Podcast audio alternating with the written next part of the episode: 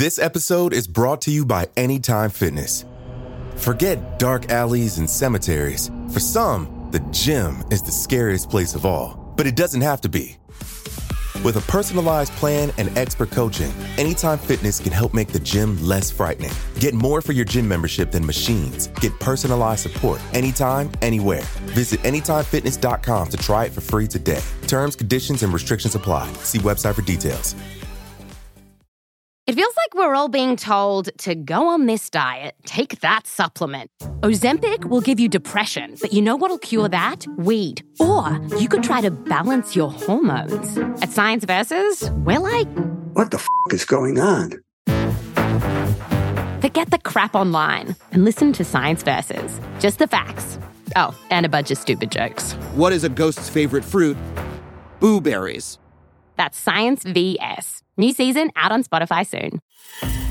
From the mind of weird fiction author H.P. Lovecraft comes Cthulhu, a cosmic entity of almost unimaginable scale and power. If you enjoyed today's episode on this ancient alien Goliath and want to hear more stories of awesome and terrible monsters, follow Mythical Monsters, free on Spotify or wherever you get your podcasts. A warning, this episode features dramatizations and discussions of racial discrimination, human sacrifice, and mutilation. Listener discretion is advised, especially for listeners under 13. Something to note, the story you're about to hear is not a direct retelling of any single myth about Cthulhu. Today's episode combines elements from a number of stories about this alien behemoth for dramatic effect.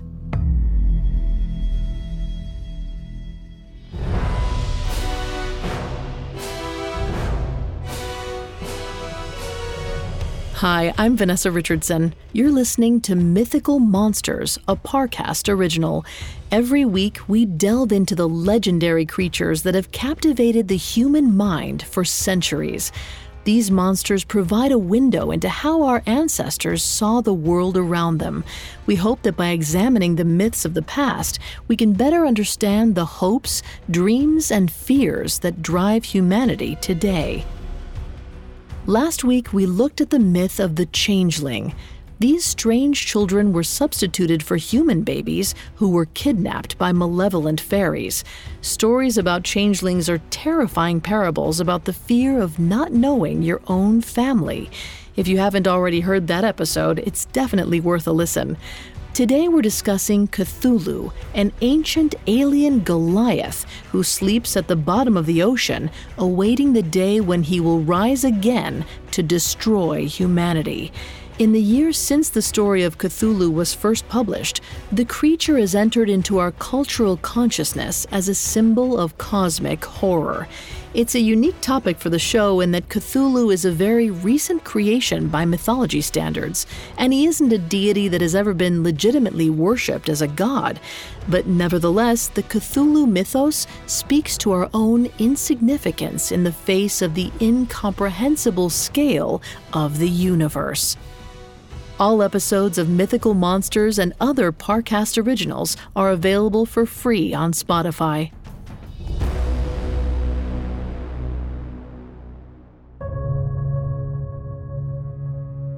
An ancient alien being larger than any creature that has ever existed on Earth, Cthulhu is one of the Great Old Ones. These are a race of powerful alien deities who once ruled the Earth, but have since fallen into a death-like sleep. From this state of suspended animation, they await the day when they will rise up to destroy the human race and resume control of our world. Cthulhu and the other Great Old Ones were first introduced in H.P. Lovecraft's short story, Call of Cthulhu. Though the Cthulhu mythos and the godlike creature have become ubiquitous, the man who created them lived and died in impoverished obscurity. Howard Phillips Lovecraft was born in Providence, Rhode Island in 1890. He was a reclusive young man plagued by bouts of depression. Just before his high school graduation, he suffered a nervous breakdown and retreated from the world entirely. Lovecraft would spend the next 5 years in a severe depressive episode. During this period, he gave up on his lifelong dream of becoming an astronomer and turned instead to writing. His genre of choice was a blend of horror and sci-fi that would come to be known as weird fiction. Lovecraft's appetite for writing eventually helped to pull him out of a near-vegetative state. In 1924, he would move to New York and go on to write some of the seminal works of the weird fiction movement. It's impossible to talk about Lovecraft without acknowledging the vitriolic racism that pervaded his work and life. The xenophobia in Lovecraft's writing is often explicitly expressed as a ravening condemnation of anyone who's different from him in race, gender, religion, or sexual orientation. Some have made the argument that Lovecraft's intolerance is a product of his time, but the frenetic pitch of his racist sentiments speaks to a bigotry that was deeply embedded in Lovecraft's psyche. Some scholars, like literary editor Leslie Klinger, see Lovecraft's racism as a driving engine for his fiction. Like many xenophobes, Lovecraft's fears were an expression of his own anxieties and self-loathing. It's notable that Lovecraft wrote during a time of great upheaval in the American social system, the same decade that saw the publication of The Call of Cthulhu, also saw women's suffrage, the introduction of the Equal Rights Amendment, and the Harlem Renaissance. The structures of power that had privileged men like him for centuries were beginning to crack. In the bustling immigrant hub of 1900s New York City, Lovecraft felt surrounded by a sea of unfamiliarity. He created the monsters of his fiction as a representation of the others he was so afraid of. Cthulhu served as an expression of the smallness that Lovecraft felt against a vast universe in conflict with him.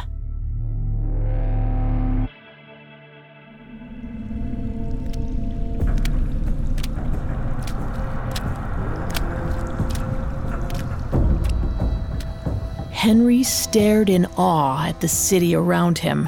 He'd never seen anything that was at once so compelling and so horrifically unnatural. The great stone buildings were covered in a layer of greenish muck.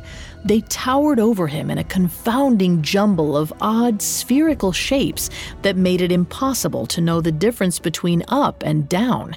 It was as though the city had been built with some kind of strange alien geometry. A grim fascination compelled Henry forward.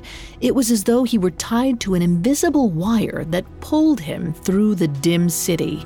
He was headed towards the enormous temple rising up from the center of the metropolis. He could hear the sound of distant chanting. Gradually, he began to make out words being repeated by a chorus of hysterical voices. Ia, Ia, Cthulhu Fhtagn. Ia, Ia, Cthulhu Fhtagn. Finally, he stood in front of the massive temple. Two enormous stone slabs towered above him. They were at least 10 stories tall, and each was carved with violent scenes of slaughter and gargantuan hieroglyphs.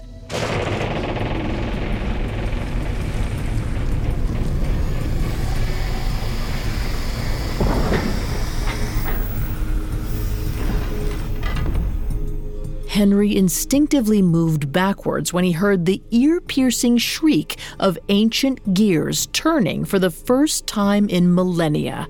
The slabs were opening. Henry caught a gust of stale air and nearly vomited from the stench. He'd never smelled anything like it. It was the putrid odor of 1,000 corpses, suspended in an eternal state of rot. From deep inside the building, Henry could hear a wet, slobbering sound, accompanied by thundering footsteps. He felt a pit of dread growing in his stomach. He backed away, but could not tear his eyes from the thing that emerged. Its size was incomprehensible. It had to crouch low in order to fit through the door. As it rose to its full height, Henry saw that this being did not exist on the scale of any earthly creature. Its eyes were burning red coals set into a bulbous protrusion, like the body of an octopus. Where its mouth should have been, a tangle of writhing tentacles hung down like some kind of hideous beard. A pair of leathery wings spread from its muscular back, and each of its dripping green fins ended in 5 talons, larger than the mast of a ship. The thing turned its gaze on Henry, and he began to scream.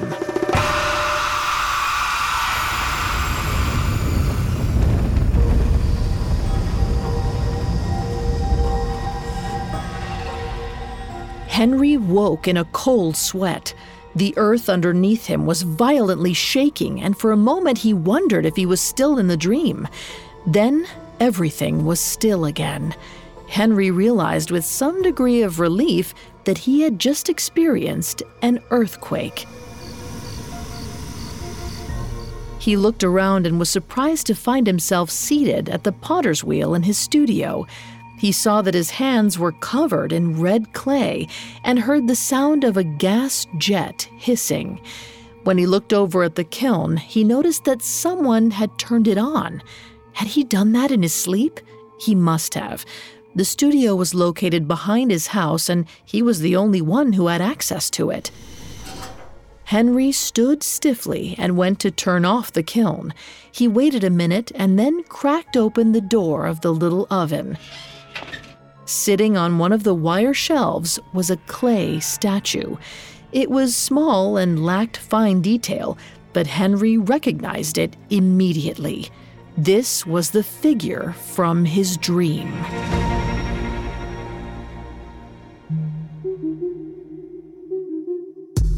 With his massive humanoid body, glowing red eyes, octopus head, and bat wings, Cthulhu presents a distinctive visual image, and it's one that may have its roots in ancient Norwegian mythology.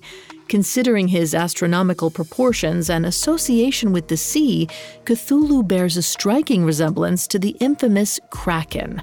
We've covered the Kraken before on Mythical Monsters. Though accounts of this legendary sea monster vary, the one constant is an emphasis on the Kraken's enormous size. It's unclear how familiar Lovecraft was with the original Norwegian lore, but he definitely would have heard of Lord Alfred Tennyson's famous poem, The Kraken. One line in Tennyson's poem describes the Kraken as being in a state of ancient, dreamless, uninvaded sleep, a pointed parallel to Cthulhu, who waits and dreams in the deep.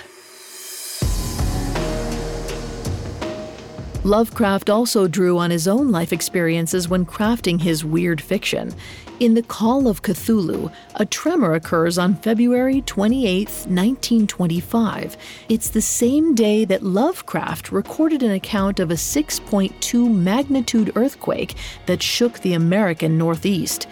Beyond that, there's the scene that occurs when Henry Wilcox takes his sculpture to be analyzed by an archaeologist. This scene was perhaps the story's greatest source of inspiration, and it was taken verbatim from a dream that Lovecraft had in May of 1920. It's significant that Lovecraft put these and other elements of his own life into his fiction, because it speaks to the deep personal importance that they held for him. Parts of The Call of Cthulhu are literally taken straight from Lovecraft's subconscious, a place that was full of racial hatred, phobias, and disgust. These are the feelings that create the overwhelming sense of inescapable dread that readers feel in Lovecraft's work. The same sense of dread that has come to define the genre of weird fiction as a whole.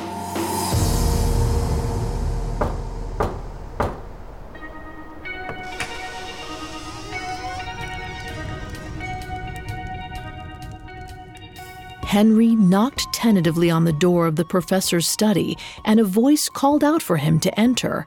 He shivered as he stepped into the room. A chill hung in the air, despite the fire crackling in the old stone hearth. Dim winter sunlight filtered in through the diamond-paned windows, illuminating an elderly gentleman hunched over an old-fashioned roll-top desk. The professor greeted him and asked what his business was, all without taking his eyes off the yellowed parchment he was examining. Henry produced the sculpture from beneath his coat. He told the man that he'd made it the previous night and was hoping that an expert could help him to decipher the hieroglyphs inscribed on it. The professor snorted and replied that he was an archaeologist, not an art critic. He did not deal in new things. In a shy voice, Henry replied, "It is new. I made it last night in a dream of strange cities, but dreams are older than the contemplative Sphinx or garden-girdled Babylon." The professor looked up from his paper then. For a moment, Henry was afraid that the old man might order him out of his office, but when his eyes fell on the statue in Henry's hands, his expression changed. The professor's mouth dropped open in a silent O, and his eyes widened in terror. The old man took a deep breath before motioning to a nearby leather chair and said in a trembling voice, "You had better take a seat." When we return, the professor recounts his tale of terror. This episode is brought to you by Anytime Fitness. Forget dark alleys and cemeteries. For some, the gym is the scariest place of all, but it doesn't have to be. With a personalized plan and expert coaching, Anytime Fitness can help make the gym less frightening. Get more for your gym membership than machines. Get personalized support anytime, anywhere. Visit AnytimeFitness.com to try it for free today. Terms, conditions, and restrictions apply. See website for details. Now, back to the story. Professor George Angel looked over the young man seated in front of him. He had a look of dreamy naivete about him. George had initially intended to dismiss him altogether, but he'd changed his mind as soon as he'd seen the clay figure in the lad's hands. The young man introduced himself as Henry Wilcox and then launched into his story. The night before, Henry had dreamed that he was wandering through an ancient city with a terrifying monster at its center. When he'd awoken, he was seated in his pottery studio, his hands covered in clay. He'd seen that his kiln was firing something, and when he'd gone to see what it was, he found the small clay figurine sitting inside. He handed it to the professor and asked if he recognized the writing. George turned the figure over and examined it from all sides. It had a vaguely anthropoid shape, but the head was something like that of an octopus.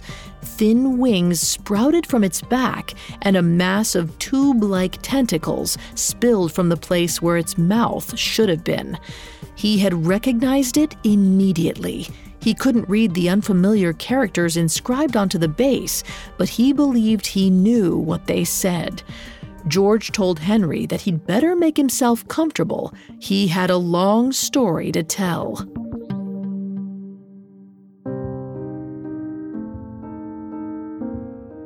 It had happened many years ago when George was still a young man. He'd been conducting some research on a sunken ship off the coast of Australia when he'd uncovered an artifact that looked remarkably similar to the one that Henry Wilcox had created in his pottery studio. It was carved from a strange greenish-black stone. Though he'd taken it to several well-respected geologists to identify the material, none had been able to reach a conclusion. One man had even guessed that the statue was carved from a substance that was not of this earth. Whatever it was made of, George was thrilled with his discovery. Newspaper writers began contacting him with requests to hear more about the strange artifact. Someone from the university hinted that his grant funding might be extended, and he was even invited to dine at the palatial home of the Lieutenant Governor of New South Wales. Sadly, his good fortune did not last. Everything changed on the night of his dinner with Lieutenant Governor LeGrasse. George had found the invitation a bit strange. He'd met the portly military man once before and hadn't gotten the impression that he was particularly interested in archaeology. Despite any misgivings, George had attended the dinner and dutifully answered the hail of questions lobbed at him by the lieutenant governor. He only drank a few glasses of wine, but somehow, by the time he left, George was stumbling about and slurring his words. As he neared the excavation site, he noticed something strange. The door to his laboratory had been left open. It was swinging back and forth in the evening breeze. George hurried up to the low stone building and ducked inside. Someone had knocked over the wooden crates full of artifacts. He began sorting through the wreckage and immediately saw that the majority of the artifacts had not been touched. The only thing that had been taken was the strange stone statue. It was after that night that the disappearances began. George might not have noticed if it hadn't been for the fact that the first to go was one of his own workmen. He was a promising young man by the name of Miro. When he didn't show up for work, George inquired with his friends and family, only to find that he hadn't been seen all weekend. The more people he spoke to, the more suspicious he became. Each family he questioned seemed to know someone else who had disappeared, just as Miro had. What was even more troubling was that every account George heard included an encounter with the same person. One woman disappeared while cleaning his house, another after running into him at the post office. A young man helped to trim his shrubs and was never seen again. As the disappearances piled up, it became very clear that they all revolved around one man, Lieutenant Governor LeGrasse.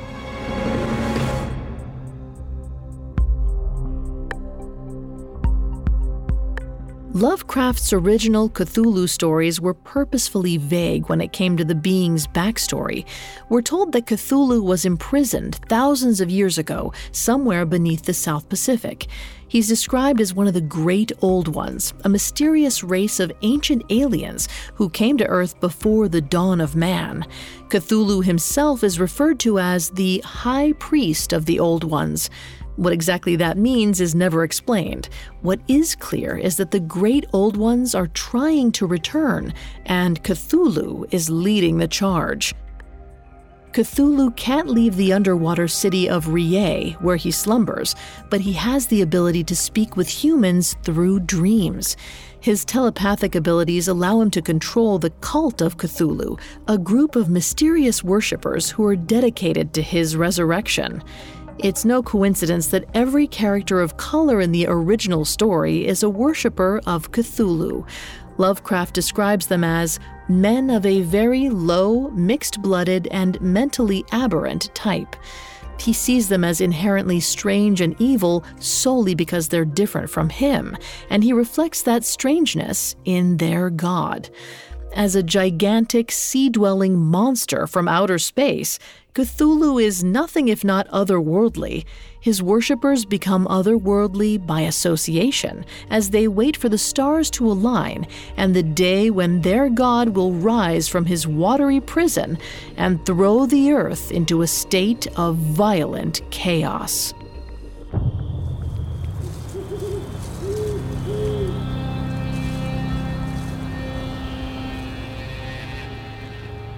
George peered over the top of a purple mint bush. In the past few weeks, he'd heard tale after tale of villagers who went missing after encounters with Lieutenant Governor LeGrasse. He knew there was something strange going on, and he intended to find out what it was. He watched as LeGrasse stepped off the columned porch of his Georgian mansion and turned inland towards the red gum forests that surrounded the small seaside outpost. George followed LeGrasse from a distance as he made his way through the dense jungle foliage towards the marshlands.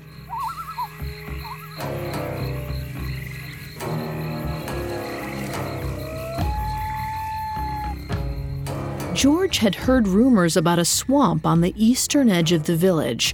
Some said that the land concealed a black lake inhabited by a monstrous, larvae-like beast with luminous red eyes. Legend had it that the creature had the power to infect men's dreams, pouring poison into their minds as they slept. George shivered and pulled his jacket tighter against the suddenly chilly evening. George walked for what felt like miles.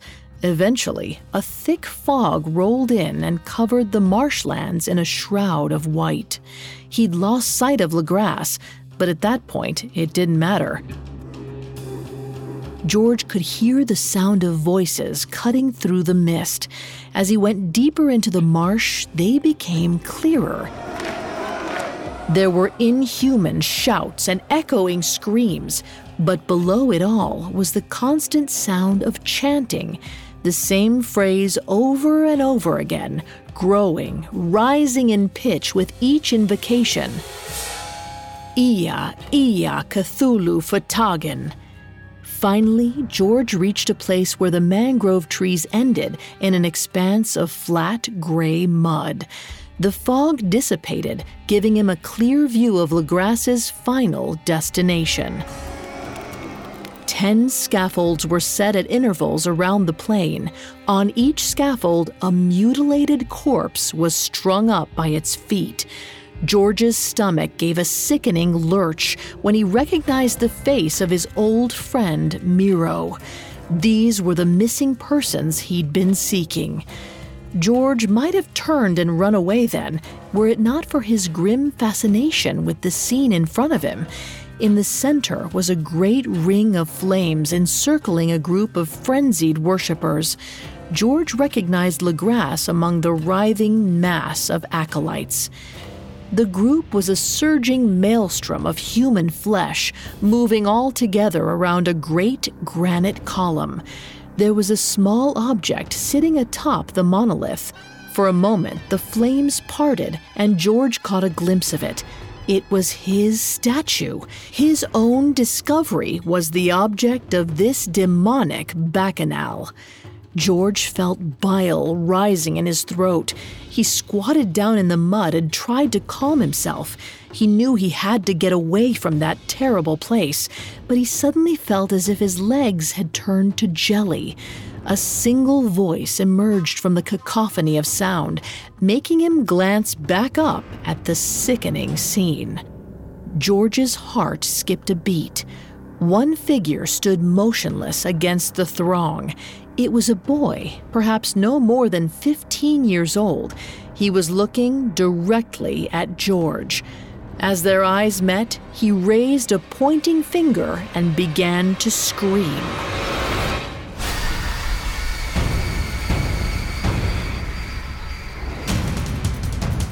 George took off like a shot. The boy ran after him, tearing through the trees with the crazed energy of a rabid animal.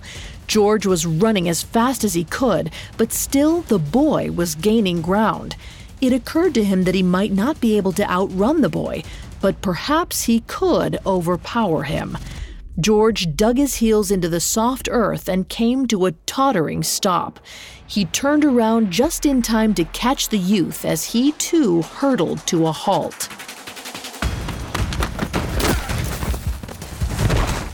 With a grunt and a thud, George tackled the young man, pinning him to the ground. Still breathless from the run, George managed to gasp out, "Who are you people?" The boy's face contorted into the grin of a madman. He told George that they were the cult of Cthulhu. They worshipped the Great Old Ones who had come from the sky eons ago. They were all dead now, buried under the earth, or at the bottom of the sea. George let the boy go. He stood up and began to back away, but the youth would not stop babbling. He said Cthulhu was entombed in his great city of R'lyeh, but he spoke to men through dreams. He called them to worship him, and someday when the stars aligned, he would shake the earth and call on his faithful followers to help him rise again. Then they would revel in freedom, the freedom to be mad, to shout and burn and kill. George turned away from him and started running. The boy didn't follow him. There was no need. The screech of his laughter would follow George wherever he went for the rest of his life.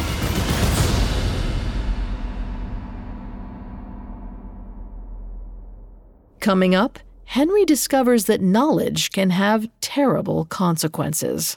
Now, back to the story.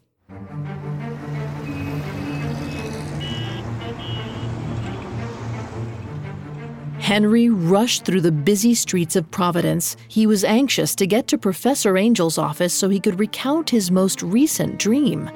Henry had met the professor several weeks ago. He'd awoken from a disturbing dream about ancient cities and giant monsters to find that in his sleep, he had crafted a small statue inscribed with indecipherable hieroglyphs. He'd gone to visit Professor Angel in the hopes that the old man might be able to help him understand the script. What he'd gotten instead was the most baffling and unbelievable story he'd ever heard. Professor Angel claimed that when he was young, he had unearthed an artifact that looked almost exactly like the one Henry had crafted in his sleep. The object was stolen by a murderous cult who worshipped a deity named Cthulhu. The cult was awaiting the day when the stars would align and Cthulhu would be awakened from his slumber. He would call out in dreams to his loyal followers, telling them to release him from his underwater prison so he could bring about the doom of all mankind. Professor Angel had become convinced that Henry's dream was a sign of this impending apocalypse. He had asked Henry to come to his office every time he had another of his strange dreams. Henry had gone to the old man's office every day since. Henry would recount his dreams to the old man, and then the professor would show him any new newspaper clippings that he dug up. These were usually accounts of panic, mania, delusion, and suicide. They were occurring with increasing frequency all around the globe. At first, Henry hadn't believed the professor's theory, but as time went on, it became harder to deny that there was something strange going on. When he'd left the old man's study the day before, Professor Angel had been deeply engrossed in charting underwater ocean currents. He wanted to determine the coordinates of the place where he believed Cthulhu would rise. Henry smiled at the memory of it. Whatever was happening, he couldn't see how it could have anything to do with a deserted spot in the middle of the Pacific Ocean.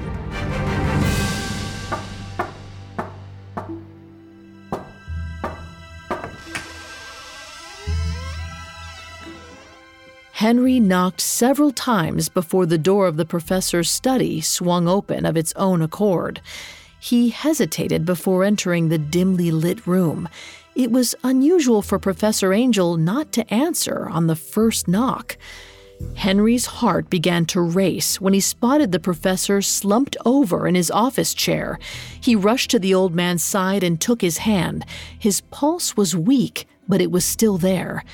Professor Angel's eyelids were fluttering.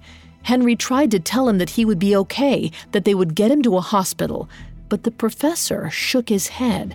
In a breathless voice, he whispered a single hoarse word: poison. The old man clutched his face and looked into his eyes.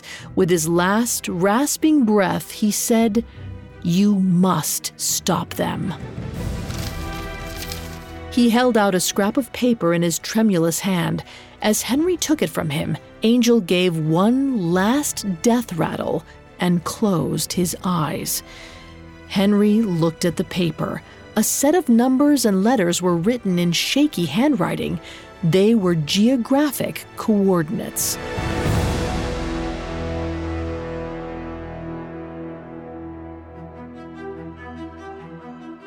In the past 10 years, the character of Cthulhu has become something of a phenomenon. Today, he's been recreated in novels, comic books, films, and video games. But when the story was first printed, it was not particularly popular. Lovecraft never saw real critical or commercial success during his lifetime. He was never able to publish his stories outside the realm of pulpy horror magazines, and he died penniless at the age of 46. Though fame and fortune eluded him, Lovecraft did manage to amass a devoted following of fellow writers and fans. After his death, two of his close friends, August Derleth and Donald Wandrei, formed the publishing firm of Arkham House. They would go on to print the first published volumes of Lovecraft's stories. Arkham House also published a number of books that continued the narrative universe they referred to as the Cthulhu Mythos.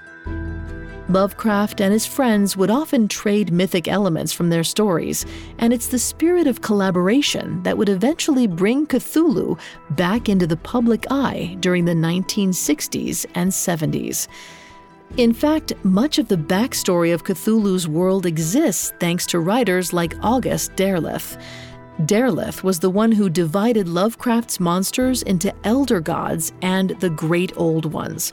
In Derleth's version of the mythos, the Elder Gods are a benevolent race of alien deities who imprisoned Cthulhu and the other Great Old Ones under the earth in order to keep them from destroying humanity.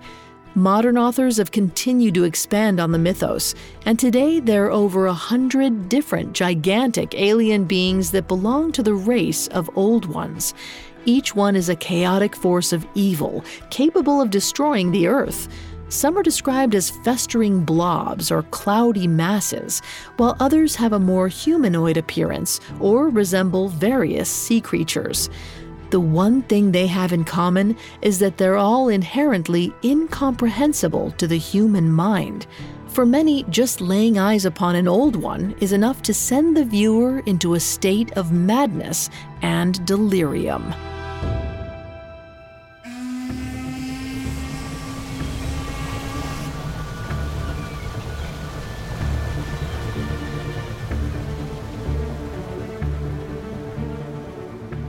The salty sea breeze blew back Henry's shaggy black hair as he stood at the bow of the ship.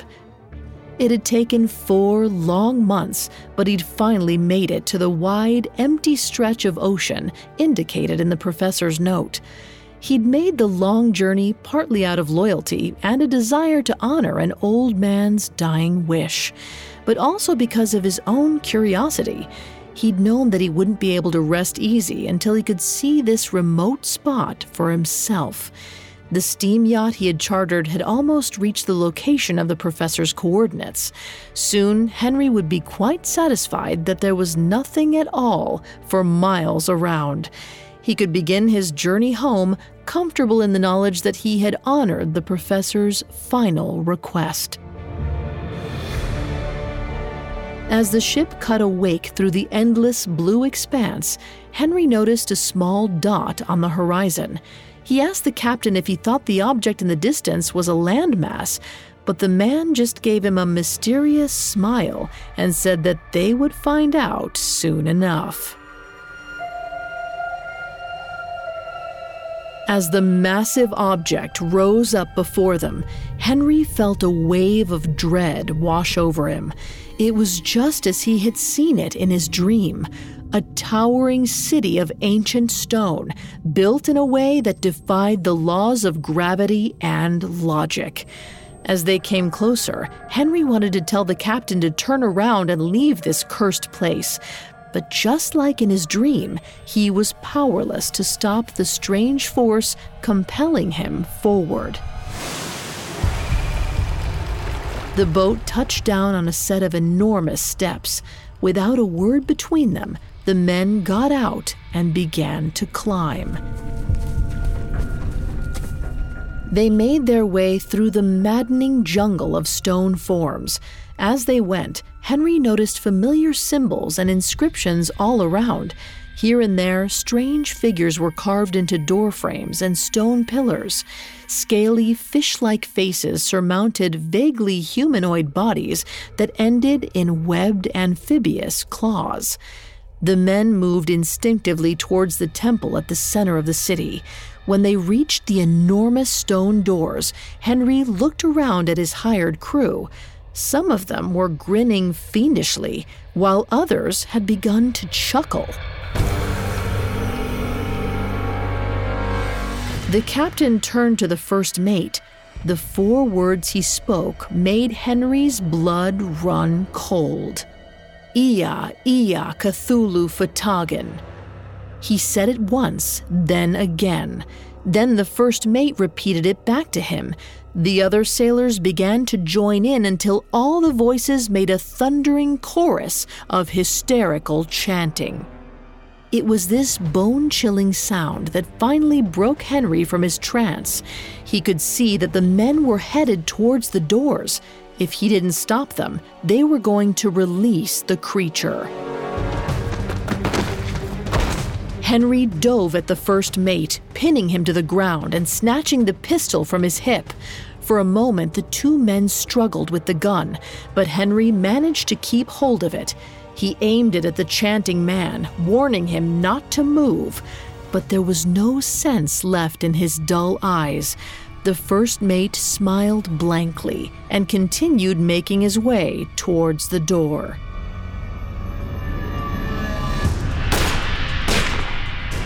Henry fired two shots into the man's legs. He stumbled forward and fell, but did not protest or cry out in pain.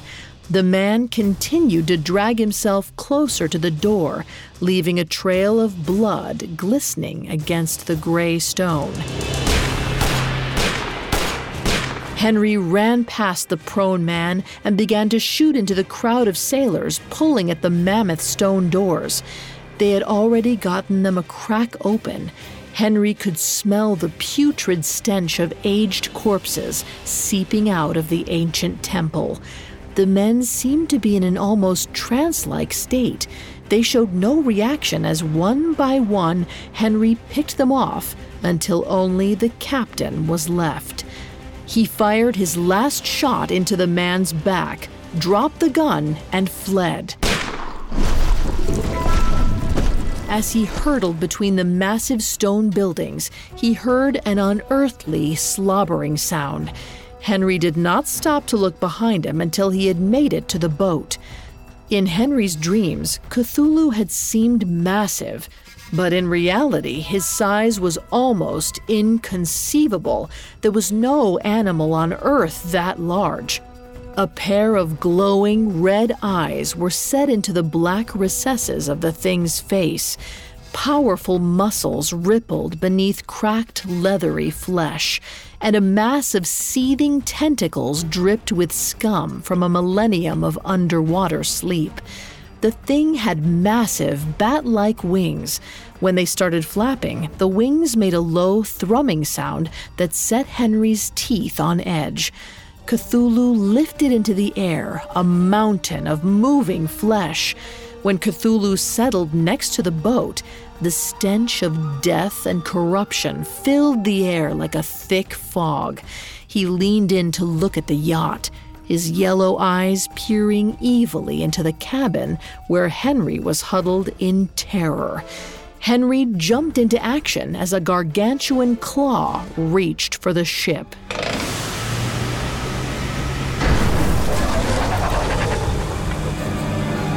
He reversed the ship's engine, ramming the stern into one of the monster's massive tentacles. The thing gave a gibbering shriek and backed away as a fountain of putrid green jelly erupted from its mouth. Henry sent the boat roaring full steam ahead into the open ocean. For a terrifying moment, Henry was afraid that Cthulhu might swim after him, but as the boat retreated, the glistening green tentacles sank beneath the waves. The island disappeared from sight. Whatever ritual was needed to release Cthulhu from his ancient prison, it had not been completed. But Henry knew that no one could keep the monster at bay forever. Eventually, Cthulhu would return. His city would rise again to the surface of the ocean, and he would awaken from his sleep to overthrow mankind.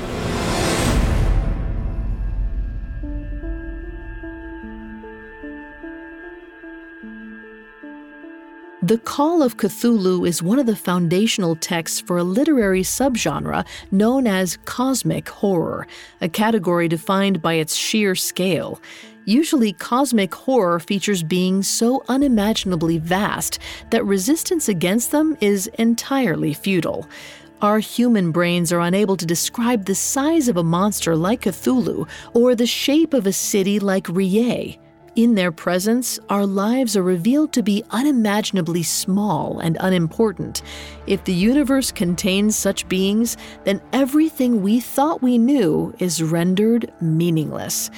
It's a philosophy that borders on nihilism, but centers on our own insignificance in the face of cosmic enormity. Of course, a part of that sense of universal indifference stems from the vein of vitriolic racism embedded in the original stories. In those, Cthulhu's exceptional otherness is framed as abhorrent.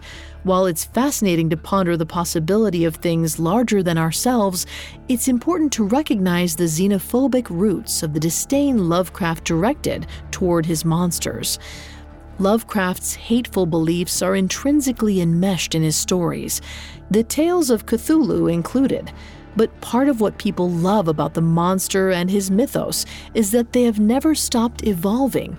In the generations since Lovecraft's death, countless writers have continued to pilfer elements of his mythology for their own purposes, crafting countless new tales while adding to the mythos piece by piece. Instead of feeding into the hatred of the old stories, these later editions have the opportunity to right the wrongs of the past. To delve into the Cthulhu mythos is to take in the work of the hundreds of storytellers.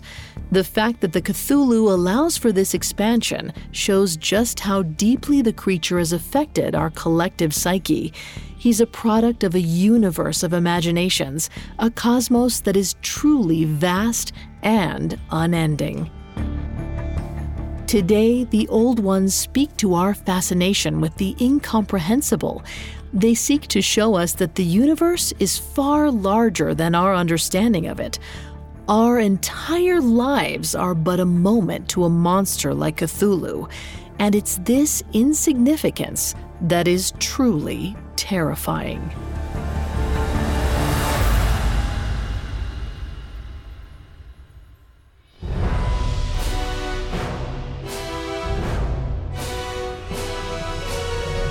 Thanks for listening to Mythical Monsters. We'll be back next week with a new episode. For more information on Lovecraft, amongst the many sources we used, we found Leslie Klinger's The New Annotated H.P. Lovecraft and Philip Ayle's The Unlikely Reanimation of H.P. Lovecraft, extremely helpful to our research. You can find all episodes of Mythical Monsters and all other Parcast originals for free on Spotify.